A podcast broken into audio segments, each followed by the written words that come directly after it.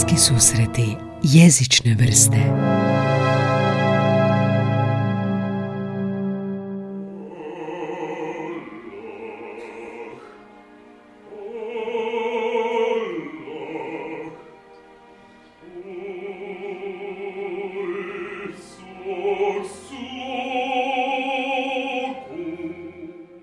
dočekao sam i u jezičnom podcastu prvog pjevača i to kakvog opernog pjevača. sa mnom je danas Berislav Puškarić, prvak opere u Osječkome HNK-u u čim je angažmanu. Bero, puno ti hvala što si pristao na ovaj podcast i donirati svoje vrijeme. Imam odmah blic pitanja za tebe, vrlo jednostavna i moraš odgovoriti u jednoj riječi. A to je tko si e, i što ti jezik predstavlja?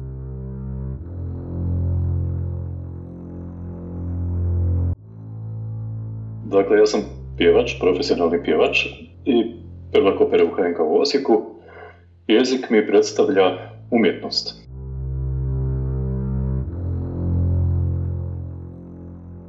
Umjetnost, kad kažeš umjetnost, misliš li na puno toga više od uh, samo onoga čime se ti baviš ili najviše misliš na uh, tu vizualno, auditivnu, scensku umjetnost koju si dio sam? Vizualno u principu ne, kad, kad baš mislim na jezik, e, mislim na, kad kažem umjetnost, mislim na uh, umjetnost prebacivanja i prenošenja komunikacije između ljudi, odnosno čak i mhm. emocija. mm Jer kod nas u, u pjevanju i kod glazbenika je ta, taj prijenos emocija između skladatelja, odnosno čovjeka koji je nešto zamislio u svojoj glavi pa stavio na note, pa onda uh, iz tih nota mi to izvodimo, znači on je zamislio nešto prenijeti nama. mm I znači ta, ta umjetnost, komunika, umjetnost prenošenja te misli, odnosno emocije, je meni jezik. Naravno nesavršen, nažalost. Bilo bi super da možemo komunicirati telepatski, možda to neko i može, ja ne mogu definitivno. mm Tu i tamo možda nekad imate neke ono, kao što imamo svi, da ovaj, se dogodi ono, da pomislite na nekog, pa onda vas on nazove na telefon, a niste pomislili ono na bar dva, tri mjeseca, meni se to zna dogoditi. Ali, kažem, ne možemo se osvrnuti na to, jer na jezik nekako e, sredstvo komunikacije, naravno, e, i što je čovjek elokventniji, što je čovjek nekako više polaže na taj, na važnost jezika kao sredstva komuniciranja, to je ljepše, zato što je, ljepše se možeš izraziti, e, više se može izbjeći nesporazum u komunikaciji. Jednostavno, a pogotovo kad netko lijepo govori, onda se tu stvara i lijep osjećaj, znači u toj komunikaciji između dvoje ili više ljudi. mm Znači jezik je užasno važan, jako, jako važan. Ali, nažalost, mi se nekad čini, ne nekad, nego mi se često čini da se to zanemaruje. Znači da u ovom nekakvom brzom vremenu interneta i svih tih nekih instant vijesti, instant, sve je instant, e, ljudi zanemaruju čak i profesionalni spikeri na TV-u i na radiju. Govore svakako, jednostavno ne polaže se više toliko važnost na to i oni spikeri koji su bili prije 50-60 godina, koji su, nažalost, već i neki nisu više među nama, su bili stvarno, to je bilo to je bilo umjetnost e, zaslušati i, i čak i gledati sve skupa. Ali to više danas nije, nažalost. Rijetko. Mm. Jako rijetko. Mm. Ali, kažem, zato povlačim tu važnost, važnost e, razvijanja jezičnih vještina. Mm-hmm. E sad, kad se prebacimo u glazbu i pjevanje, e, netko je rekao da je pjevanje kao e, idealizirani govor. Znači, mm-hmm. govor koji je zapravo toliko oplemenjan da je e, pretočen u glazbu. Znači, i to je ta neka e, ljepota u, glazbi, znači prenošenje tih emocija, prenošenje uopće tih misli, prenošenje tih lijepih, odnosno čak i nekih tužnih ili tragičnih ili uzbudljivih ili ne znam če, kakvih e, doživljaja. mm I to je, to je glazba. Znači, a opera, pogotovo opera je ono spoj drame i, i, i glazbe. mm Znači, imate tu neki privilegij glumiti, a svi glumci znaju reći, ja naravno nisam ni, nikakav profesionalni glumac, e, to su moje kolege iz drame i naravno glumci američki, ne znam, generalno svjetski. Mm. Ovaj, ali taj privilegij da se možete staviti u kožu i zapravo uživiti u osjećaju kože druge osobe i, i na neki način doživjeti kako je to biti netko drugi. I to, su, to, to, je onako, to je neka igra, onako, to igranje. To, to je meni super, ja, ja to jako volim, a pogotovo kad je to spojeno s glazbom, onda ta neka dram, dramatski, taj neki uh, dio tog, te neke priče, drame, mm-hmm. ne, mhm. nečeg, dođe jako do izražaja. Znači, taj spoj je meni savršen, genijalan. I to je zapravo ono, razlog zbog kojeg sam se i odlučio zabaviti tim, s tim da mi je mama na neki način uh, utkala to jer ona je pjevala u opernom zboru. Ovaj, I tata se, on je, on je pravnik do duše, ali se on uvijek bavio uh, kao pjevač, ispomoć i, ovaj, i u operi i tako. Aha. I to mi je bio hobi. Tako da sam se od malene nekako ovaj, susretao s operom i opernom scenom i znam uzbuđenje koje mi je bilo ovaj, kad su mi noge drhtale, kad sam bio statist, ono, nisam ništa pjevao, nego sam bio kao ovaj, osobno školac i trebalo su neka djeca biti ovaj, u Carmen. I znam kad su ono pjevači oko mene ono, i sve skupa, taj dekor, taj, ta, taj, ta scena, to, ta, to šareni, ti kostimi, to, ja sam bio kao u nekom čarobnom svijetu i to mi je, to me toliko fasciniralo da sam, ali nisam tad uopće slutio da će mi ovaj, da će mi to biti ono, mm profesija, odnosno zvanje. Ja. Da, da te pitam, mi, e, to zanimanje operni pjevač nije baš tako svakodnevno, evo ti si jedini kojeg ja poznam i većina ljudi neće poznati ako nisu u tome previše opernih pjevača. Kako je biti operni pjevač? Kako izgleda dan? E, kako, e, s obzirom na taj glas, kako izgleda zanimanje operni pjevač? No čujte, puno se toga, čuj, puno tog se mistificira u tom e, poslu, zapravo je to poslu. Ne volim ga zvati posao, to je više nekako zvanje. Ali e, ono što je važno, moramo na neki način biti u nekoj formi. Znači kao, to je na neki način sport. Zašto? Zato što moramo imati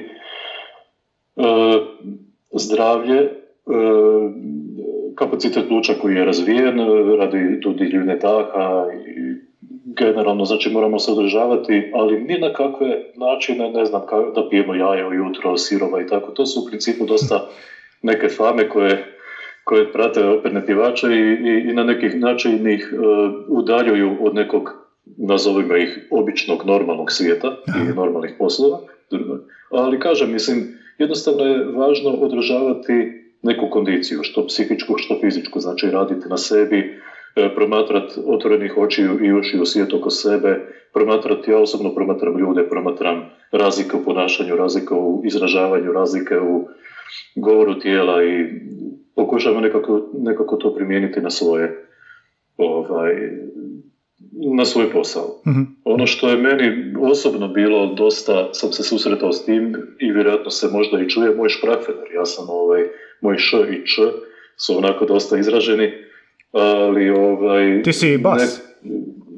ja sam baso kantante, to je kao mhm. neka preciznija specifikacija, znači pjevajući bas u prijevodu sa talijanskog, e, znači bas, duboki bas, bas profondo, to nisam, nego sam kao između baritona i basa, odnosno više sam kao bas. Znači, pjevajući bas, znači bas koji ima e, dovoljno pokretljiv glas, da može pjevati i e, uvjetno rečeno više tonove, a ima isto tako i dublje ton. Mm-hmm.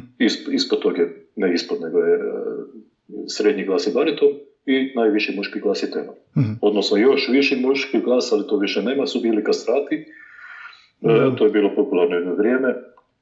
I to su znači glasovi koji su, muške osobe koje su već u ranom djetinstvu i adolescenciji ili pubertetu uškopljeni, da tako kažem, odnosno na neki način su sterilizirani da bi, e, s obzirom da zato što je bilo popularno, da bi im se održao taj glas dječački. Hmm. I onda su to bili virtuozi i ono, i tako s glasom. mm Jednom smo se vozili od Osijeka do Zagreba i tako sam uh, saznao, mislim, ono mi je bilo jasno po tvom glasu da se ja, e, baviš uh, nečime vokalnim i onda si mi pričao kako paziš na glas prije, prije nastupa. Hoćeš li ispričati malo koji je to proces, na što moraš posebno paziti da tvoj uh, baso katante, kako si rekao, ne bude narušen na predstavi?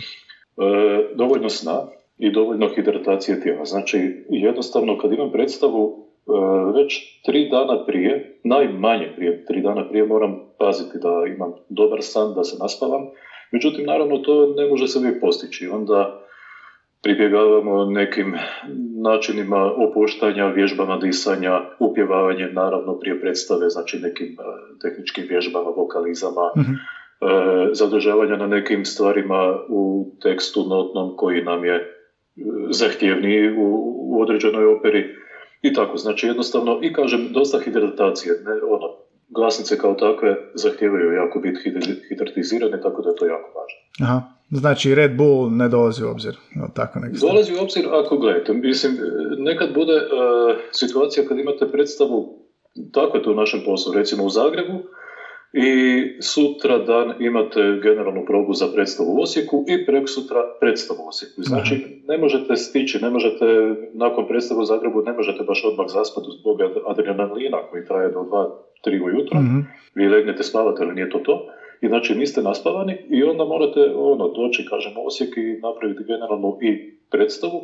I onda pribjegavamo i takvim nekim stvarima. Ali kažem, izbjegavam to zato što Red Bull super je to sve, on nekako onako podigne, pa onda čovjek bude možda malo i high, da se tako izrazim, a bit high na, na sceni nije, meni osobno nije najčešće, nis, nisi svoj, nisi uh, uzemljen, kako bih mhm, rekao, mhm, znači mhm. ne, nemaš onu opuštenost koja ti daje uh, neki optimalni način da, da se izražiš kroz pjevanje i kroz umjetnost, kroz glum. I sad si na, na, na pozornici si, imaš i kostim, imaš i svoje glazbene dionice i glumačke i sve to trebaš objediniti u toj predstavi. Uh, zvuči mi kao preplavljujuće komplicirano. Uh, da pače. Jel, kako, kako si, mislim kad si tek počimao, jel ti došlo prirodno to sve? Zvuči mi kao neka vrlo, vrlo napredna verzija multitaskinga. Je li to tako ili, ili što? Pa ovako, znači u procesu rada i pripreme neke predstave E, najteži dio je kad, znači, ajmo, e, razvojimo taj proces rada na ne znam, nekoliko segmenata. Prvi segment je to da mi uzmemo note sami i da pročitamo taj notni tekst i e, onda se taj segment spaja sa sljedećim segmentom koji je susret sa korepetitorom. Korepetitor je osoba koja na klaviru nas prati, odnosno svira tu operu, uh znači glumi, glumi orkestar i mi pjevamo uz, uz taj klavir. E, I to je proces memoriziranja e, notnog teksta, libreta i naravno samih melodija. mm Onda je spajanje sa kolegama, znači sa ansamblom, bilo to ako si u duetu, tercetu, kvartetu ili kvintetu ili rijetko sekstetu, ili, sa, ili solist sa cijelim zborom. Znači to su onda takozvane zajedničke probe. Uz klavir, još uvijek. mm E, onda počinju prve zic probe,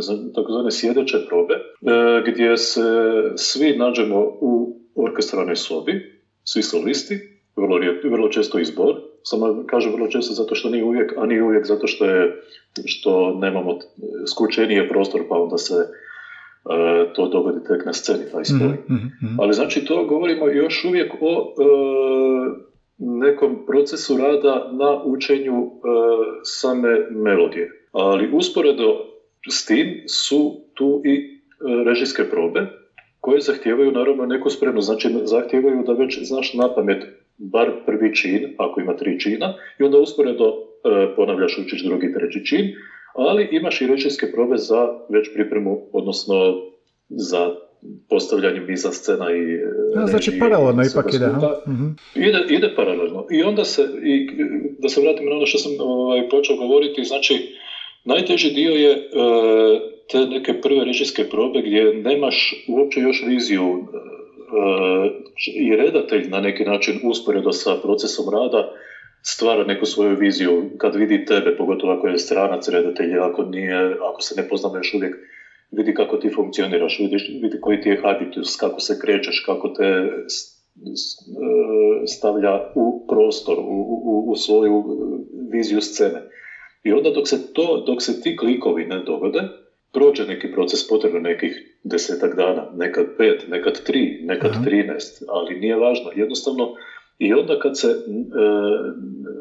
naravno, redatelj ima svoju autorsku ekipu, među kojima i, i koreograf, i kostimograf, i scenograf, ali u, tom sad našem segmentu je jako bitan e, kostimograf. Znači, on koji skicira kostime. Kostimi se daju praviti u Schneideraju, našem krojačnici. Mhm, mhm. I onda i mi imamo usporedo sa svim tim što sam rekao, imamo i probe kostimske. Znači prva kostimska proba je e, početak otvaranja tog sklapanja tih veza, te, tih o, sinapsi u mozgu. Znači, ja već sam imao znači, prve režijske probe, imao sam svoje probe e, muzičke i onda kad se to uklopi u kostim i još kad vidim skice scene, odnosno dekora, kako će to sve izgledati i kad to, e, onda se meni počne stvarati taj neka, kažem, e, sklapanje tih dijelova. I onda e, od tog trenutka, i kad, pogotovo kad počnemo imati prve kostimske probe, od tog trenutka se jednostavno to sklapa na logičan način. Znači više e,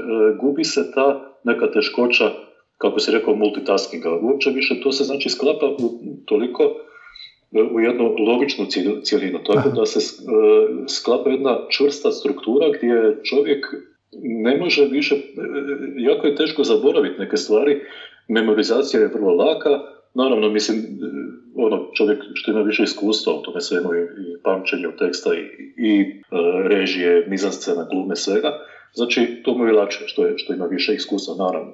Mhm. Ali, ovaj, kažem, ta čvrsta struktura je toliko čvrsta da je to da se čovjek, operni pjevač, nikad ne zapita kako je to moguće naučiti tekst, kako je to moguće sve zapamtiti, zato što sve skupa jedno, dru- jedno drugo podržava. Znači, bez obzira na to sve, naravno da imamo i suflera, odnosno šaptača, koji kod nas konkretno u HNK Osijek i u HNK Zagreb, a i u Splitu, sjedi sa strane, publika ga ne vidi i on šapće tekst. I to šapće, to mora biti dosta spretna osoba i muzički obrazovana, Aha. koja će doslovno sekundu ili dijelić sekunde prije mog zapjeva reći, ako ja moram reći o sorte maledetta, o, ja, ja moram čuti o sorte. I meni je to dovoljno da, da jednostavno da mi ono, ako se slučajno dogo- dogodi neki blackout, ono, da, da zaboravim, jer dogodi se svašta. Scena je Opće šaptač svaki put, automatski, prije svake e, dionice ili samo ako osjeti da treba? Ako osjeti da treba. Mhm. I tu je, taj, tu je ta neka specifikum e, njegovog posla, odnosno konkretno u našem ovaj, slučaju njenog. Ali e, najčešće kad šaptač vidi da pjevač u principu dobro vlada tekstom i tako dalje, može se i opustiti. Znači, recimo znamo nekad prije predstave se dogovoriti, kažem, molim te, ovo mjesto mi je malo teško, pa mi tu samo pripazi na ovaj Aha. tu takt, pa mi tu samo šapni to, čisto ako se nešto dogodi i to je to. Znači, to bude na možda tri mjesta u cijeloj operi i to je to. Nekad ne treba uopće, kažem. Ali ovaj, to je jednostavno toliko, kažem, logično i lijepo, i jednostavno i, i, i čvrsto, da je to onda dođemo do tog stadija gdje se igramo na sceni, gdje zapravo uživamo i gdje je sva ljepota mog posla. Znači, to je, to je jedna, jedno prebacivanje u jedan čarobni svijet u kojem mi pokušavamo predočiti publici i prenijeti publici taj, tu, tu, tu energiju, tu, tu emociju. Ne volim sad, sad neke te mistifikacije, energija, prenošenja, ovo, ali ima taj neki fluid koji publika osjeti, pogotovo fluid koji e, se događa naravno u live izvedbi. Mhm. I znači to je to što po meni ipak sam optimist, neko kaže opera izumire, opera se mijenja, opera ima svoj neku, neki proces metamorfoze, ali nikad neće e, YouTube, niti snimke, niti ne znam, e, e, snimke opera ili live stream iz, u Sinestaru iz, iz Metropolitan opere, neće moći baš zamijeniti onaj osjećaj, onaj doživljaj publike kad sjedi u gledalištu i kad žive ljude jednostavno ima pred sobom i kad osjeti taj jedan, tu jednu razmjenu energije. Zapravo jer i mi kao izvođači isto tako nam se vraća ta energija publika ako se to dogodi. Nekad se nažalost i ne dogodi to, ovisi, ovisi o dosta faktora, ali najčešće da. Mhm. Tako da kažem, to je, to je ta ljepota. Kod opernih pjevača je to e, važno znati bar osnove jezika kojeg pjevaju. Da ne kažem, da ga trebaju znati što bolje. Mhm. Jer, e, ajde uzmimo neku premisu da je izgovorena riječ da ima neku svoju snagu, neku svoju energiju, neki svoj oblik i, i, neki svoj neki svoj specifikum koji može zvučati i može prinijeti upravo onu ideju samo ako se izgovori na originalnom jeziku. Konkretno, ako kažete evo baš o sorte maledetta, što na talijanskom znači o sudbino prokleta, Mhm. E, kad to izgovorite na hrvatskom, nije više to ono što je, recimo, Verdi napisao, konkretno u Balu pod maskama, odnosno Krabinom plesu. Konkretno imam se jedan, ovaj, jednu anegdotu koja se dogodila. E, jedan stariji kolega je ovaj, pjevao istu tu operu na hrvatskom jeziku kao prijevod, libreta, Mhm. baš je to kao bilo ono kao adap- adaptirano na hrvatski, ali mi smo te godine, odnosno tih godina, izvodili e, originalnu verziju na talijanskom. Međutim, njemu se u jednom trenutku prebacilo, da se tako izrazim, i onda je on umjesto fraze o sorte maledetta otpjeva, otpjevao, on je otpjevao o sudbinu prokleta, je bilo, i, i onda ovaj drugi, koji je, odnosno kolegica koja se trebala na to nadovezati, se zbunila i onda tih par taktova uopće nije otpjevala, zato što jednostavno to je, to je ta, u mozgu se ono dogodi, u, što je sad? Jer ono se nekako onako vezala na to. I to je to, ali kažem, e, Je li to djelovalo kao da je planirano ili, ili je publika... ne, to, da, publika, neki su onako, hm, neki nisu ni skužili, neki ne znam, jednostavno, ali, ma, skužila je većina, naravno, Mhm, mhm. ali nije to bilo nikakav eksces koji je sad pokvario, ne znam što, Mhm, kažem, nije par mhm, taktova otpjevano, bože dragi, to, to, to se desi.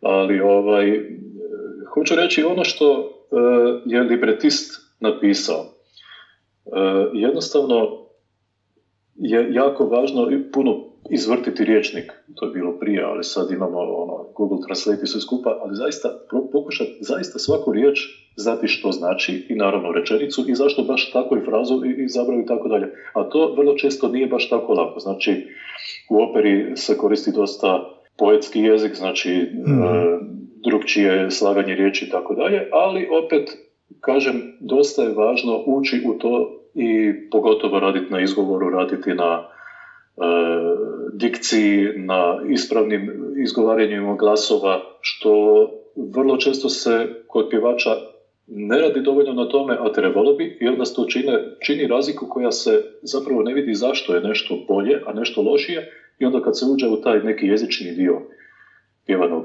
tona, onda se zapravo otkrije uzrok zašto je nešto bolje, zašto je nešto lošije i tako. I kažem, onda je na neki način mi moramo poznavati talijanski jezik dosta dobro, zato što je većina opera na talijanskom jeziku, njemački je dosta zastupljen, naravno Mozart, Wagner i ostali, i engleski imamo recimo neke oratorije od Hendla recimo koji, koji su na engleskom. Mhm. Engleski je dosta konkretno moram reći zahtjevan, odnosno nezgodan za pjevat, čak nezgodniji od njemačkog, koji je isto dosta tvrd. E, zato što imate tipične engleske karakteristične te, e, e, suglasnike tipa t, a Mhm, kad mhm. jezik ide, da bismo izgovorili taj t, e, mora jezik i- i- i- ići između zuba, a to se onda direktno kosi sa nekom e, pozicijom pjevačkom, odnosno nekom, Aha. kako bih rekao, e, zahtjevnošću za izgo- otpjevanim vokalom koji opet, kažem, jezik mora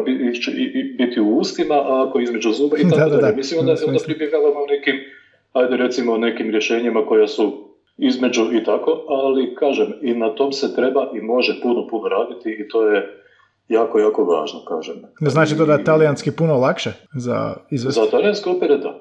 Za talijanske opere da. Ali recimo kad se Mozart prevede na talijanski, recimo Così fan tutte je Mozartova opera i pjeva se na talijanskom i onda na talijanskom zvuči super. Ali ako se Così fan tutte pjeva na engleskom, što zna biti nekad ono slučaj, pogotovo u Britaniji, ili na njemačkom, nije više to to. Znači jednostavno ne zvuči, te, te melodije nisu više onako pjevne i nisu onako e, fluidne kako, Mhm. ka- kakve jesu kad se pjevaju na talijanskom jeziku. Tako da, kažem, svaka opera ima svoje zašto, zašto je jedna na njemačkom, zašto je jedna na engleskom, zato što je ta, ili naravno talijanskom, francuskom, Mhm. zato što je taj skladatelj razmišljao na tom jeziku i libretist u dogovoru sa libretistom je htio prenijeti baš na taj način tim jezikom to i tako da je to to je to. Znači, ono, prevođenje opere kao tako je zgodno za da publika direktnije može shvatiti i pratiti libreto, Mhm. ali s druge strane ono, ne volim baš previše, nisam baš ono pobornik tih, ovaj, jer svaki jezik ima svoju melodiju i kroz tu melodiju jezika samog govora ovaj, se stvara glazba i onda se to može doslovno doživjeti baš onako taj duh i tog naroda i tog vremena i tog a kad se to prevede, onda se to sve na neki način narušava. Mm-hmm.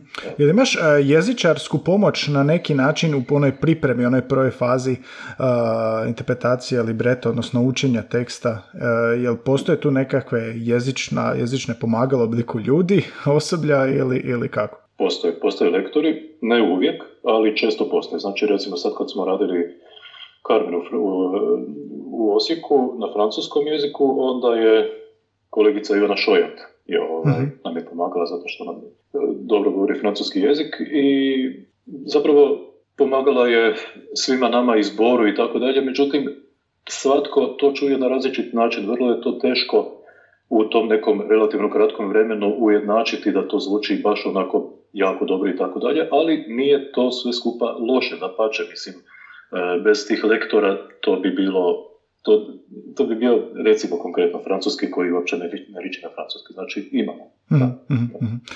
tu sam čuo kad se malo opisivao kako cijeli proces izgleda, čuo sam par germanizama. Uh, Zic proba, Schneider, uh, je li to utjecaj na cijelo kazalište ili u operi, odakle toliko germanizama?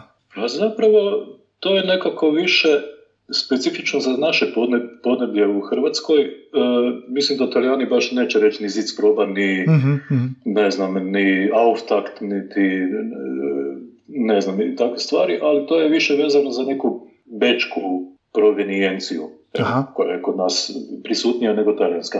Italijani, e, odnosno i naš jug naše zemlje, u Dalmaciji ljudi govore, možda će manje reći taj, recimo, ne znam, Zapravo, mislim, je, to je kod nas dosta unificirano, ali će se manje koristiti tako, recimo, hinterbina uh, ili takvi neki germanizmi i to je, kažem, povlači iz te neke austro-ugarske, ajmo reći, Aha. ili tako. Aha. Više te sjeverno-zapadno, sjeverno-zapadne neke ovaj, kulture te operne umjetnosti. Mm-hmm.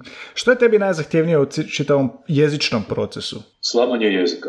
Znači baš ono lomljenje jezika kad e, morate izgovoriti nešto da zvuči onako kako čujete da lektor izgovori ili kako čujete na snimkama. Aha. Kako ljudi pjevaju ili pogotovo e, pjevači koji su iz originalnog e, podneblja tog jezika.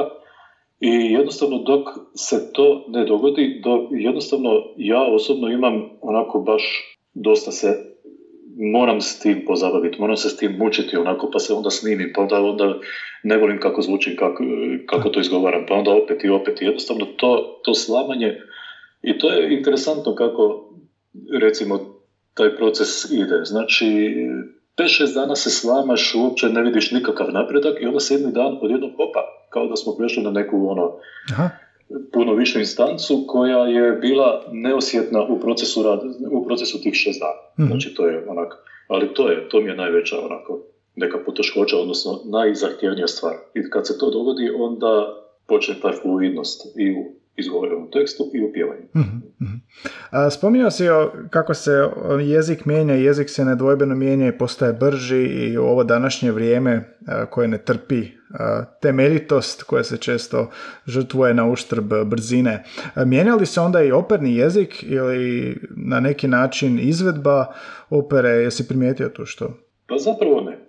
I ne bi ni trebao. Znači, opera se sve opere koje su danas popularne koje su najljepše i koje nam zaista izazivaju najljepše emocije su pisane prije nekih, hajde recimo unazad 150, 200, 300 godina. Aha. Znači, e, i današnje opere spadaju tako da, takozvanu tu neku modernu e, kompoziciju i vrlo često nije, nije to ona ista stvar kao što je imamo u, u starim operama, znači klasična opera i klasična glazba generalno je vječna. mm A ovo nešto što dolazi, naravno tu i tamo bude nekih bljeskova, ali su dosta rijetki, moram priznati.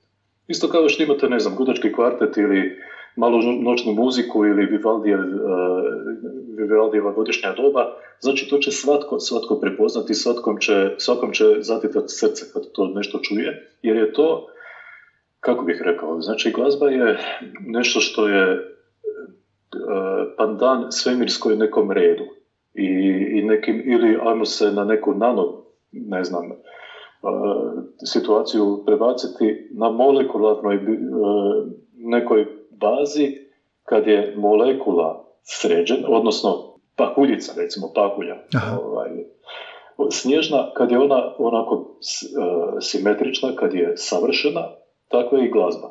I onda je lijepa. A ako je pahulj ili, ne znam, molekula vode, ako je, ako je uzburkana, i ako su te, ti elektroni i protoni sve skupa što, ovaj, odnosno u stanici i tako dalje, što čini tu strukturu, ako su e, raštrkani, onda jednostavno sve skupa nema tu ljepotu, znači ne dira čovjeka. Znači to je jedan red koji se u klasičnoj, da se opet vratim, glazbi koji se točno osjeti, koji se točno čuje. Znači imamo Baha koji je matematički savr, svemirsko matematički, ne baš ovo sad svakodnevne naše matematike, mm ovaj, koji je toliko savršen da čovjeku izaziva stvarno uh, fizički, fizičku ugodu. Mislim, jednostavno kad se čovjek s tim dovoljno dugo, kad se posjeti tom ili kad to dovoljno uđe u to duboko, onda može i takve stvari osjetiti. I na to se nasanja i ta neka muzikoterapija i tako dalje, da krave daju bolje mlijeko kad slušaju neke Mozartove, ali ne sve, ali neke Mozartove ovaj, skladbe. Zašto kažem ne sve? Zato što Mozart je, on je bio takav malo specifična osoba, koliko znamo iz tih nekih biografija i knjiga i filmova. I specifično u tome da je po meni koketirao i sa uh, nekim negativnim energijama i pozitivnim. I onda su u onim pozitivnim je to stvarno sveta glazba, a u onim nekim negativnim gdje on znao znati napraviti izlete, to zna čovjeka čak i uznemiriti. Evo, mene osobno i tako. Evo, to je mhm. neki onak specifikum Mozarta. Dok je recimo Bach ili Handel, oni su baš onako svijetli. Uvijek su afirmativni, pozitivni, e, daju vam super puno energije, čujete sunce kad, ovaj, kad ih slušate i tako. Tako da, kažem, ta klasična glazba, prije su ljudi imali valjda puno više vremena, bili su više nekako u tom kontaktu s prirodom, u kontaktu sa samim sobom, sa čovjekom. E, nije bilo tako, tako otuđeno vrijeme, to što sam spomenuo na početku, nije bilo ništa toliko ubrzano. Ljudi su imali vremena kontemplirati tako. Tako da je to, u, u to su utkali svoje, u, u glazbu, to, su utkali svoju glazbu i onda se to i dan danas čuje. Znači, mi smo i dalje od istih organa stvoreni, od istih e, molekula, od istog tkiva, znači iste stvari nam vibriraju, uvijek prepoznamo iste stvari u toj vibraciji, kao što kad slušate Pavarotija i njegov glas pokojnog, čujete taj neki, jednostavno vam je onako lijepo vam je to slušati, to onako ta, ta neka vibracija koja se potrefi valjda sa vibracijom tijela, e, jednostavno dovodi se ta neka ono, sinergija i to vam je lijepo. Zašto vam je lijepo? Zato što je jednostavno to fizički neki onako skupa sa naravno psihički lijep, lijepa stvar.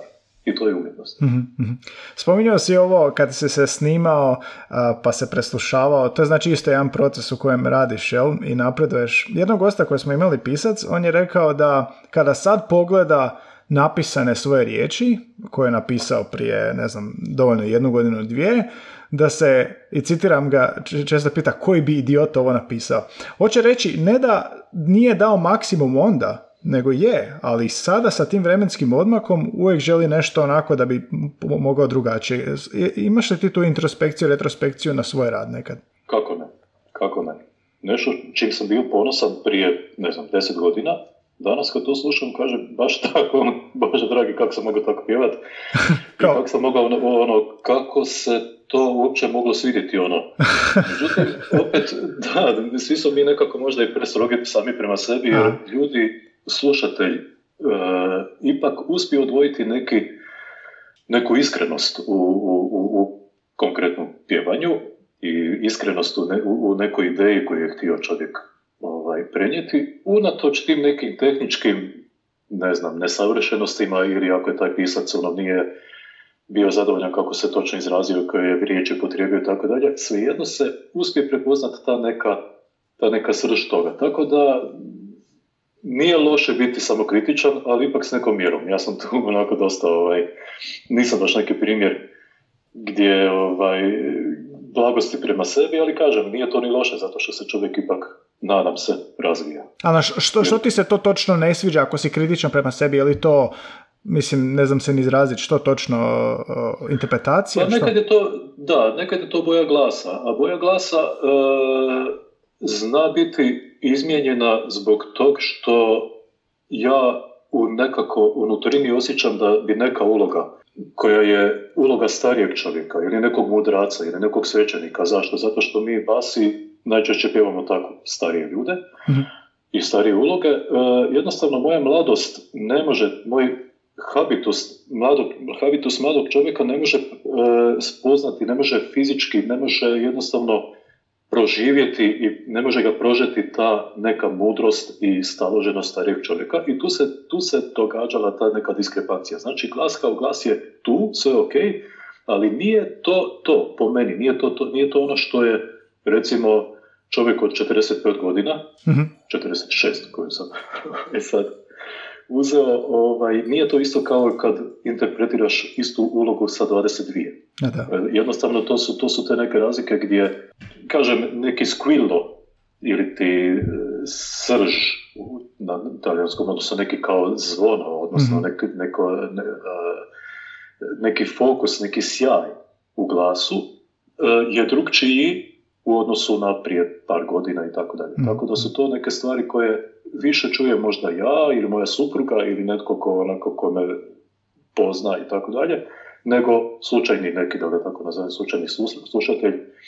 I ovaj, ima pjevača koji su od, od početka zapravo kojim je Bog sve dao i koji su onako jednostavno imaju takav talent, kao recimo taj Luciano Pavarotti, koji je stvarno od, samih, od same mladosti to je bilo to. Jednostavno je znao, ono, znao je što radi, znao, znao je kako, e, imao je takvu sreću da ima takve ovaj, glasnice, da ima takvu uopće fizionomiju, koliko god je ona možda nezgodna u nekim, ali svejedno, on je jedan i ima naravno još takvih, ali puno nas e, moramo ipak puno raditi više na sebi da bismo postigli taj, taj neki, da bismo se približili tom nekom idealnom obliku mm I, I, kako, se, kako ti si primijetio da se glas mijenja kroz godine i kako to onda utječe na tvoj performans ili na izbor uloga, jer uh, to ovo što si spomenuo, znači bas, dublji glas, stariji, uh, starija izvedba, kako to utječe? Uh,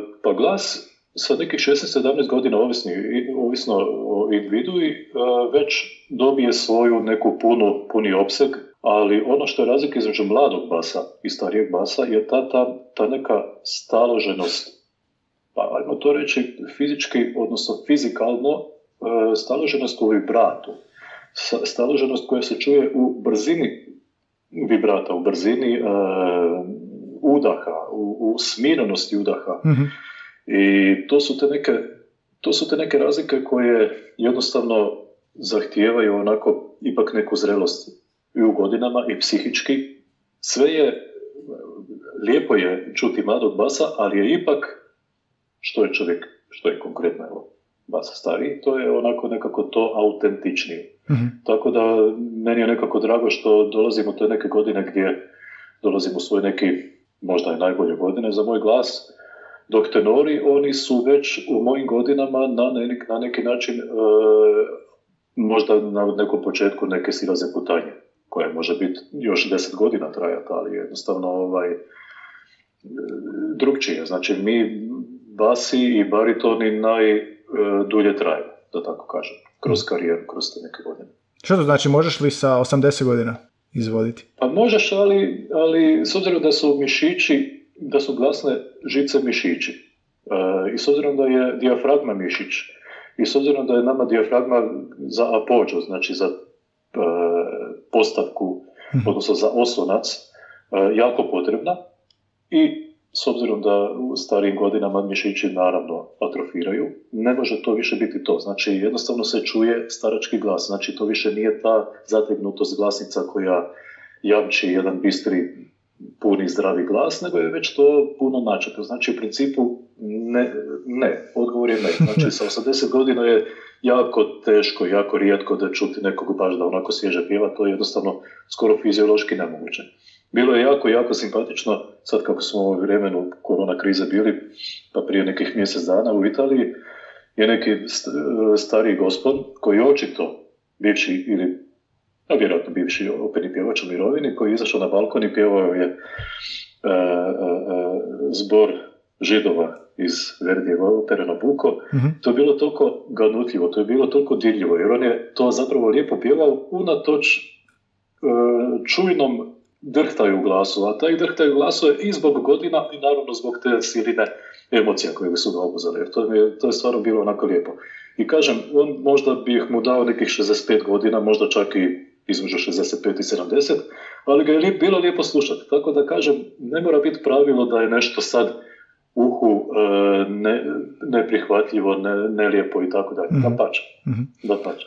Bilo je dosta tih klipova, da, i italijanskih e, opernih pjevača sa balkona. Jesi ti možda u Osijeku izašao na balkon i Nisam, e, jesam kad je bilo ono, kad smo svi kao trebali skupa pjevati ovaj, Moja domovina, međutim to još nije bilo onako, žene i ja smo bili na balkonu i pjevali smo, međutim, ono, čuli smo po susjedstvu da to, da nisu ljudi onako ni prihvatili, niti su, niti su pjevali i tako dalje, tako da sam mi onako više među sobom i za sebe to pjevušili.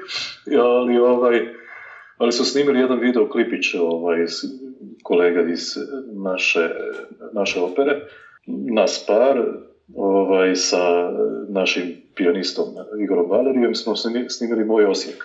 I koliko god je kao jedan klipić onako kao za dizanje morala i za neku poruku svim našim sugrađanima, ona jednostavno da, da im nešto, pružimo nešto lijepo. mm Koliko god su ti uvjeti bili, tehnički uvjeti su bili nesavršeni, nismo imali svi iste mikrofone, iste uređaje i tako dalje, na kraju je ta neka toplina, tak sam bar čuo, tak sam i rekli baš ovaj, puno kolega i prijatelja i poznanika, da je to baš onako da, je, da im je se svidjelo da se tu, da su osjetili nešto lijepo, neku, neku lijepu onako, baš toplo im je bilo, tako da mi je to drago. Uh, u toj sam biografiji na stranicama kazališta pročitao Pohađaju brojne majstorske radionice. Možeš li nam malo približiti što to znači, kako izgleda majstorska radionica i pretpostavljam da tu radiš na svom glasu i kako to u praksi izgleda? U praksi dvoznačno. Znači imate jako, jako, jako puno tih seminara profesora koji su jako dobri profesori i bivši pjevači koji su se prebacili na pedagogiju, ali i samozvanih pjevača i samozvanih profesora koji zapravo prodaju maglu. Znači, a, znaju to dosta i naplatiti skupo i tako dalje, tako da je dosta važno prepoznati tko je taj ko bi ti mogao prenijeti neko znanje, tko je taj ko ima taj, tu neku karizmu umjetničku, taj neki ego umjetnički koji je potreban i koji će ti to prenijeti na pravi način, jer svi smo mi različiti, znači ne možeš e, svakom pristupiti e, na isti način, individualno je, trebala bi biti individualna nastava, individualni, individualni pristup mhm. sa puno e, razumijevanja osobe kojom pre, prebacuješ to znanje, ali ovaj, vrlo često se to ne dogodi, znači to vrlo često bude onako prostorije koje mogu primiti 15-20 polaznika tečaja, i onda je to obraćanje masi, a obraćanje uz neki kao praktični rad, ali to obraćanje masi je manje više jednostavno sveukupno malo primjenjivo. Znači vi morate se zaista pozabaviti nekim e, osobno i nekim jako onako e, minuciozno i, i, predano da bi ste postigli neki kod tog svog učenika neke, neke rezultate. Kažem, ti seminari su ja sam bio na tih par nekih e, tečajeva koji su, neki su mi bili jako, jako dobri, jako su mi puno pomogli, jer se tu naravno e, otvaraju neke psihološke teme. Ne, e, mlad čovjek sazrijeva duhovno, psihološki, kad mora shvatiti što je u ulozi važno i tako, kako će pristupiti u ulozi, kako će se nositi sa tom tremom kad staneš 500 ljudi u publici ili 1000 ljudi, ovisi E, znači sve su to stvari koje ti čovjek e, koji zna može prenijeti, ali može ti zapravo dati neke, neke smjernice koje su čorsokaci. Onda ti moraš izgubiti dosta vremena da neke stvari koje si kao naučio ispraviš, prvo prepoznaš što nisu dobre, pa onda ispraviš, pa onda se opet dovedeš na pravi put. Znači ima i toga. Znači ti seminari su generalno dobri ako su od pravih osoba. Ima jako puno i tih fejkova. Ovi koji su moji bili su ajde većinom, da, većinom su bili ok, ali kažem moram izvojiti neke koji su bili onako zapravo bačen novac, iskreno bačen novac. A je, e, I najčešće su ti ljudi koji su e, dobri, oni su onak, direktni, jednostavni, vrlo jednostavni, naravno da, da izbjegnemo svaku profenizaciju te riječi, jednostavni u, u kao osobe, nemaju nekih svojih neriješenih teškoća i tako dalje. Znači, jednostavno to je, onda je to to. Onda, onda takav čovjek može imponirati, može ti prenijeti ono što ti trebaš i možeš puno toga naučiti od njega. I mhm. obrnuto, mhm. A da nisi operni pjevač ili ako bi sad morao birati nešto što bi glasom radio, što ti je primamljivo? Iskreno, e, kad si mi rekao, kad si mi komplimentirao glas, e, lijepo je to čuti, hvala ti na komplimentu, ali ja osobno nisam e, sretan kad čujem sebe kako govorim, zato što jednostavno, ne znam, čudno je to, valjda se drugčije se čujemo mi u odnosu na onako kako nas čuju, čuje okolina. Tako da, mislim da kad mi je netko predlagao, sugerirao kao mogu bi biti kao speaker na radiju i tako dalje, ne vidim se u tome. Zato što, iako nikad ne reci nikad, ali ali... Ja mogu čitati audio knjige, recimo. Audio knjige, čitanje, to isto na neki način umjetnost, interpretacija. Slažem se i vjerojatno bih mogao, a kažem vjerojatno zato što za čitanje knjiga moraš imati taj neki jako, jako unutarnji mir koji nam svakodnevica dosta često ne dozvoljava. Znači jednostavno ti kad uzmeš nekom interpretirati djetetu ovaj, neku knjigu, jednostavno ako nisi baš skroz u tome i ako nemaš tu smirenost i ako nisi ono, ako nema to taj ritam i taj tempo koji je to hmm. pisac htio da se to tako interpretira, onda to zapravo nema svoju svrhu, onda je to onako samo deklamiranje bez nekih, bez neke prenošenja poruka. mm Kako vidiš budućnost opere i opernog jezika? Mislim, nedvojbeno da će, rekao si, govorio si o klasičnim tekstovima koji će uvijek biti. Misliš da će za 5, 10, 15 ili više godina doživjeti opera neke promjene? Pa već doživljava. Znači, ono što je, što je meni na neki način mrsko vidjeti da se operna režija, pogotovo je to, nek, to je krenulo taj neki trend iz Njemačke prije možda čak i već 30-40 godina koji je došao i kod nas, da se izmišlja topla voda, da tako kažem. Znači ono što je skladatelj i autor opere zamislio, da to uopće nije više to, da je to potpuno neka nakaradna e, interpretacija i vizija cijele te priče. Znači to je nešto što po meni treba ipak taj proces proći i izbjegavati ga i treba se jednostavno držati onog što je, naravno, što je pisac htio reći, da tako kažem, odnosno kompozitor. Naravno da se može prebaciti u, u realno vrijeme, u moderno doba, u sadašnje vrijeme. Konkretno, evo, imali smo, radili smo ovaj čarobnu frulu u Zagrebu, mm E, Krešo Dolačić je bio redatelj i on je to na neki način stavio jedan dio u sadašnje doba, gdje se čovjek može onako prepoznati, e, odnosno publika može prepoznati sadašnja zbivanja, sadašnja kretanja u svijetu, znači sadašnje probleme, terorizam, e, Aha. ugnjetavanje i tako dalje. I onda taj jedan dio je stavio to, a drugi dio je kao oprečnost stavio bajku samog dešavanja te, tog tog svijeta u čarovnoj fruli. Znači to je jedna, jedno, jedno vrlo interesantno viđenje koje nije kako, neki hibrid, da tako kažem, zastarjelo, a hibrid je, ali je ok, ali je zapravo pije vodu i zapravo onako ima tu neku korespondenciju s publikom. mm Ali vrlo često se to, nažalost, ne uspije. Znači, a što je ovo što si rekao nakaradno? Što, što, može li dati primjer? Što se to radilo? No ne znam, mislim, e, nemam nikakvih predrasuda, ali recimo neke golotinje na sceni koje su same sebi svrha da bi valjda skandalizirali publiku i da bi publici zadržali neku pažnju su promašaj. Znači, Aha. nakaradno je, ne možete imati u pozadini prekrasnu glazbu gdje je, ono, gdje je čovjek, ne znam, pjeva u nekim e, osjećajima koji nisu ono čisto e, fizički i tako dalje, ili o strasti da pače i da pače možda i o seksu, ovaj. Mhm. ali ne možete to baš tako na prvu nekako prikazivati onako i sa nekim ružnim, ružnim, e, baš estetski ružnim bojama, rješenjima kostimografskim, e, vizualnim, generalno i tako dalje. Znači, pokušava se skandalizirati sa ono, baš eksplicitnim seksom u operi vrlo rijetko to pije vodu, znači nije to baš to. Nije, ljubitelj opere nije sigurno ovaj, to ni postao, niti je došao slušati operu da bi baš gledao onako da se neko valja po plahtama bez neke, bez neke bez nekog uporišta u toj glazbi koja to prati mm, mm, Tako da, mislim, kažem, nema nikakve da pače predasude, ovaj, ali spominjem onda spominjem neka brutalnosti, ne znam, neke vratolomije koje su isto tako od redatelja dosta često od nas tražene, koje nam onemogućavaju pjevati tehnički ispravno i tako dalje. Tako da se od pjevača dosta često traže nešto, neke stvari koje su blesave. I to je taj neki trend koji nadam se i prolazi možda. Tako da, prije su face bile dirigenti, oni su bili ono kapu da i kapi, ali su sad to redatelji, to je nekako tako vrijeme došlo i tako dalje. Da pače, ima genijalnih redatelja, čak i ovdje u Hrvatskoj, ne čak, nego ih ima naravno, ima jako, uvijek ću spomenuti, spomenuti Franka Zefirelija koji je naravno ono, na neki način ono, institucija ovaj, operne režije i filmova, ali kažem, ima i danas jako, jako dobrih redatelja koji će napraviti modernu režiju koja će biti odlična.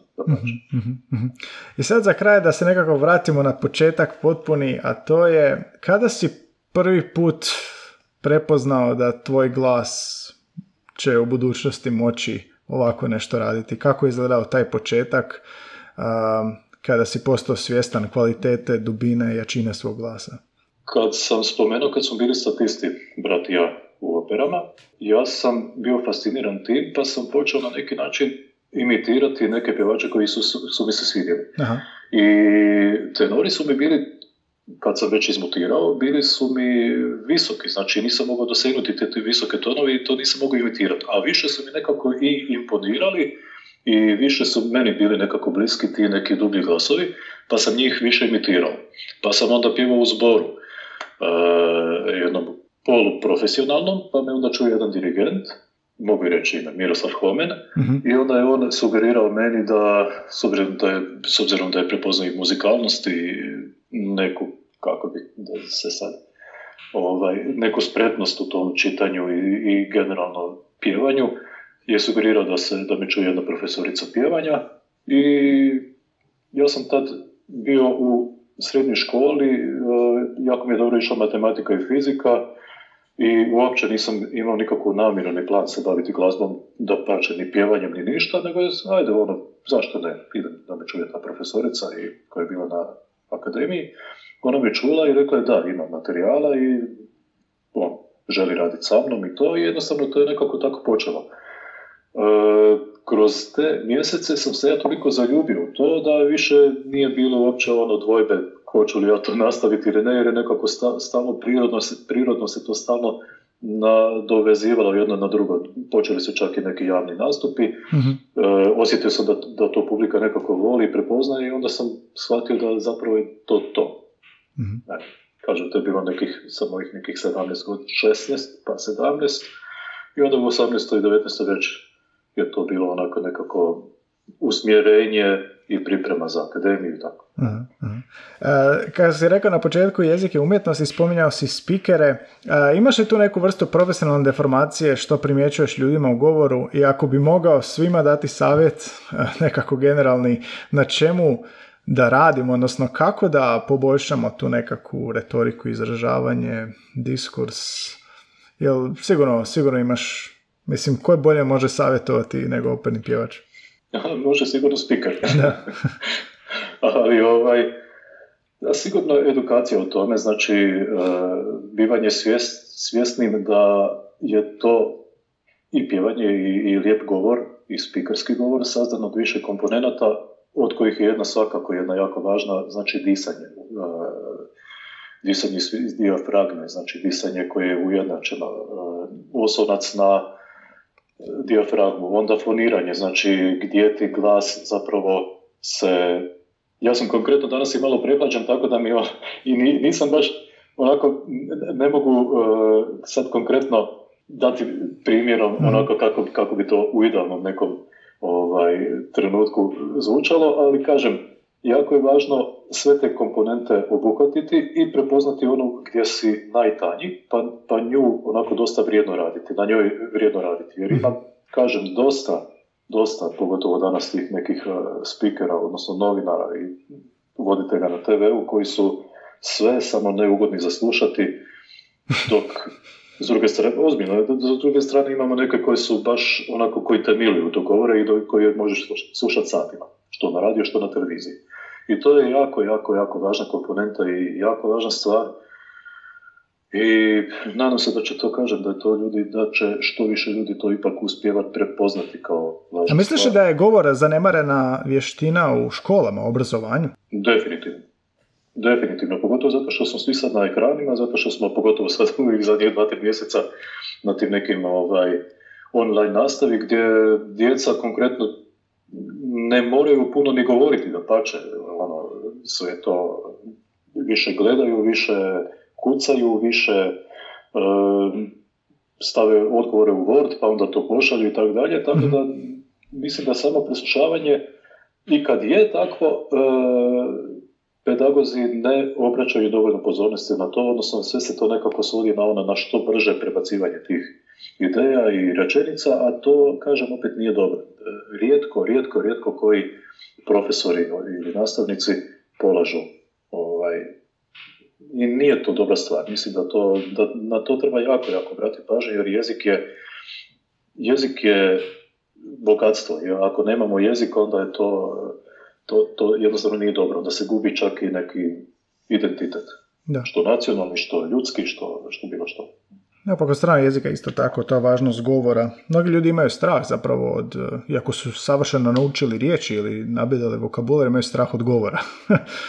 ja mislim da, da to meni se, mislim, ja moram priznati da se meni to isto događa. Znači, uh, engleski jezik mogu reći da ga jako dobro poznam, da ga dosta dobro govorim. A zašto dosta dobro? Zato što stalno slušamo, gledamo filmove najviše na, na engleskom, mm sve manje više na engleskom.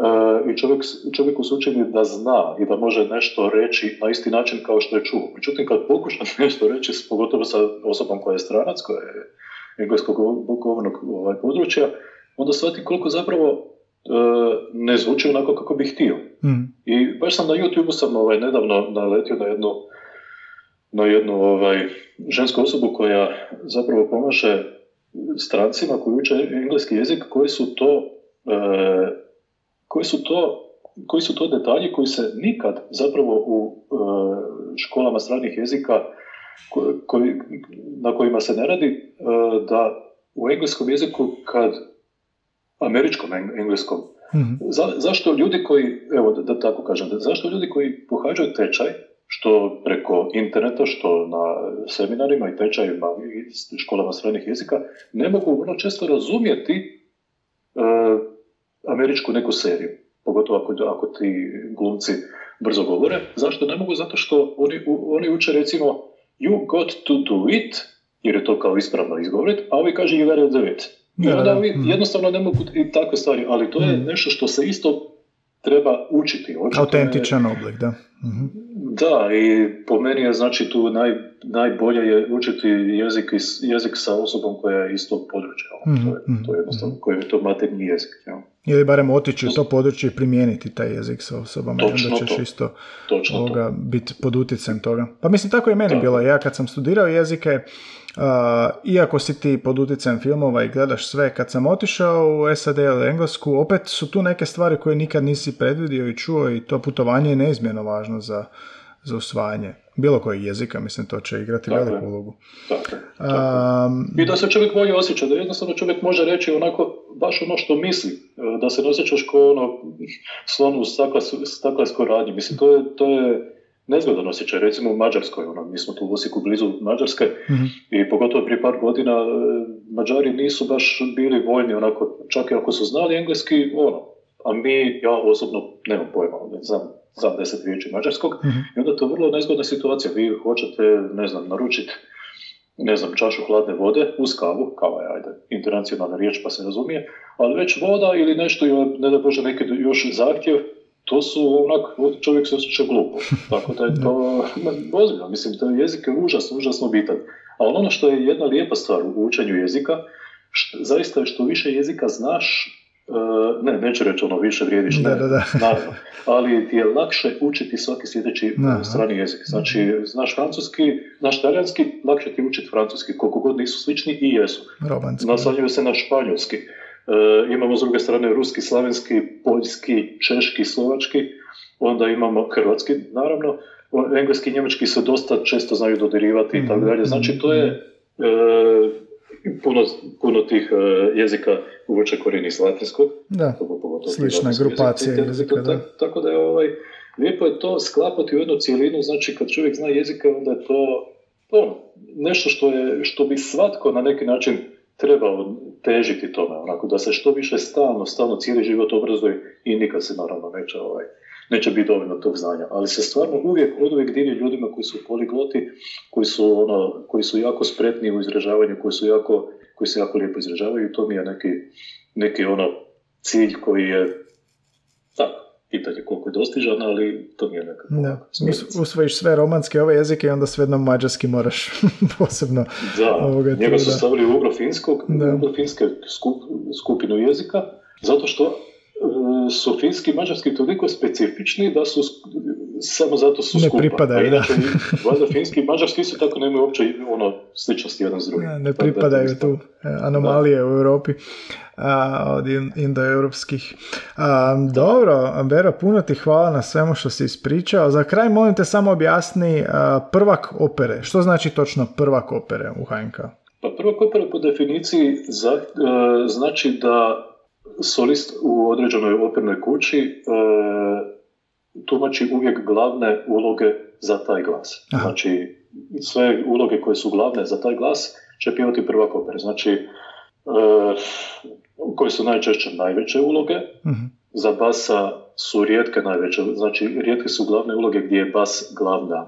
Tu su recimo Borziko Dunov, tu je e, Filip II. u, u, u Don Carlosu, tu je ne znam, Zakarija u Nabuku i tako dalje, ali su najčešće tenori i soprani oni koji su glavne, da tako reci, kažemo, ovaj, glavne uloge, ali svejedno, znači najveća uloga u određenoj operi za taj glas je e, povjerena prvaku mhm. opere. Mhm. I prvak opere kao takav mora ipak imati, naravno, ne samo da tumači glavne uloge, nego da ima jednu određenu ovaj, kako bih rekao, jedan određen visok nivo tog, te interpretacije. Mm-hmm. Bera, kako bi ti htio čuti u podcastu o jeziku? E, kao tebe, e, openog pjevača, tako sam ugostio pilote i pisce i prevoditelje i sve ljude koji na neki način imaju utjecaj s jezikom, bilo to izravno ili nekako čisto posljedično kroz karijeru. Što bi ti rado čuo? Moram priznati, e, pa recimo neku osobu koja, koja uspjeva sa dvije riječi, tri ne znam, nasmijat nekog onako, ovako, čisto zato što zna, zato što stand-up komičar. Aha. Ali zašto ok Zato što generalno je jako teško biti stand-up, stand-up, stand-up komičar i jako rijetko, jako rijetki su ti koji su meni onako, koji su mi koji su mi dobri. Ali, ovaj, ali kad je netko takav, onda je to zaista to. Tako da možda takav netko ili netko ko, ko... Možda Rowan Atkinson koji nije ni jednu riječ izgovarao pa uspio nasmijati. da, on, on koristi to svoje, to, to svoje mumljanja kao Mr. Bean. Da. E, vrlo, onak, to, to je, i, i tu je na, neki način genijalnost, da, mm. možda on, mm. ali recimo Morgan Freeman je čovjek koji zaista zna točno kako koristiti govor, jezik i sve skupa. Znači, mm kad ima, vjerojatno si gledao na njegovu dokumentarnu emisiju o Bogu i to, mm. e, način na koji on to govori, način na koji on to čita, taj tekst i sve skupa, jednostavno te automatski prebaci ono, i tu, u tu atmosferu, u tu misao, u tu uopće ideju što, što on hoće reći, da, da ono, čak ne moraš ni poznavati, ni čitati ti tu, ni ako ne, ne znaš engleski, ne moraš ni prepoznat sve riječi, ali svačaš zapravo smisao, jer on jednostavno u tom svom glasu uspije nekako to mm. dati. Dok imamo dosta tih nekih piskavih glasova čak i u američkoj toj nekoj kinematografiji i svemu gdje jednostavno to ne može biti to da on, evo, tako, to su Dobro, znači Morgan Freeman. Ok, pa evo, šalje mail danas pa ćemo vidjeti. Pošaljemo, da. da. A, Vera, puno ti hvala na ovim fascinantnim... Približio si mi operu na način na koji nitko nije do sad, ne da sam se previše trudio u tom smjeru, ali ovako je zaista lijepo čuti kako to izgleda iza scene E, čuti te neke termine, čuti kako ide taj cijeli proces, pa i jezik kako se mijenja i opera kako se mijenja. tako da ako god sluša mislim da čak i da nije fan opere će opet barem znati ono minimalno što treba znati, jel? Pa ja se nadam da će, se, da će slušatelj naći nešto što ga onako, što će ga zaintrigirati i zanimati. mm Koliko god sam ja onako e, E, želim se što preciznije izraziti, pa onda pokušavam pronaći u glavi onako, ovaj, pa to i zamuckujem i onako imam neke stanke i tako dalje, ali svejedno mislim da bi mogli biti, ovaj, da sam dao neke tako zanimljivosti koje bi mogle biti baš dosta zanimljive. Bez brige jesi, a imaš i ugodan glas, pa ovoga, ljudi te mogu slušati i dok kuhaju i dok idu spavati. Um, hvala ti puno. Bero je prvak opere u Osječkom HNK. Uh, ovo su bliski susreti i jezične vrste u kojem ugošćujem ljude koji tako kao Berislav na neki način koriste jezik ili profesionalno ili privatno da bi ostvarili neke svoje ciljeve. Eto, svakog ponedjeljka idu gosti, četvrtkom su moji, moje refleksije na učenje stranog jezika. Slušajte nas svaki tjedan na svim glavnim kanalima Google Podcasts, Apple Podcasts, Soundcloudu i uključite se na društvenim mrežama ako imate prijedlog koga biste željeli čuti. Na Facebooku smo, na Instagramu, na Twitteru ili na mail podcast.idioma.hr e, Javite želji iz pozdrava, eto Bero kaže Morgan Freeman da je idući, tako da sam uvjeren da on dolazi. I eto, Beroslave, puno ti hvala i čujemo se nadam se opet u nekoj suradnji. Hvala i tebi, da pače. Ajde, Bog. Bilo mi je zadovoljstvo. Meni također, Bog. Lijepi, lijepi pozdrav. Bog, bog, bog.